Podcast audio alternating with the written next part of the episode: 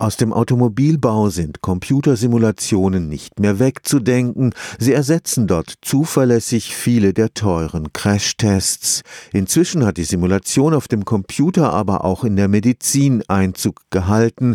Am Karlsruher Institut für Technologie wird beispielsweise intensiv an einem naturgetreuen Computermodell des menschlichen Herzens gearbeitet.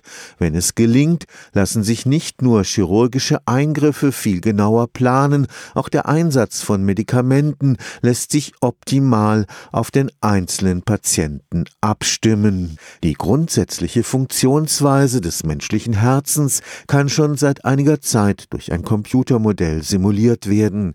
Jetzt geht es darum, die komplexen elektrischen Vorgänge im Herzmuskel in mathematischen Gleichungen abzubilden. Die Muskelfaser, die kontrahieren im Herzen, weil da ein elektrischer Puls ausbreitet. Ne? Das heißt, da fließen tatsächlich Ströme und das können wir auch mit Gleichungen beschreiben. Das heißt, welche Ionen da letztendlich an der Zelle hin und her fließen und so, das ist alles durch Gesetze der Natur sozusagen dann beschrieben und das können wir auch so beschreiben, um was über den Patienten zu lernen. Gustavo Lenis ist wissenschaftlicher Mitarbeiter am Institut für biomedizinische Technik.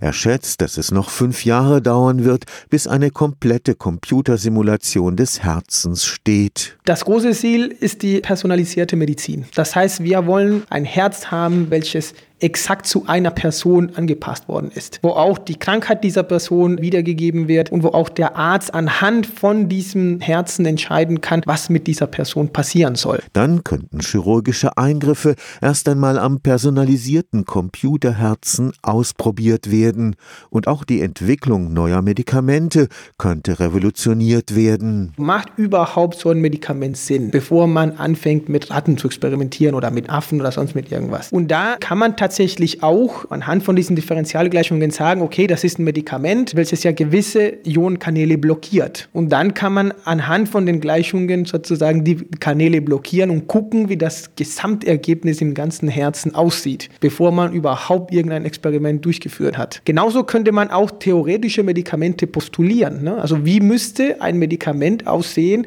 sodass eine gewisse Erkrankung damit geheilt wird? Stefan Fuchs, Karlsruher Institut für Technologie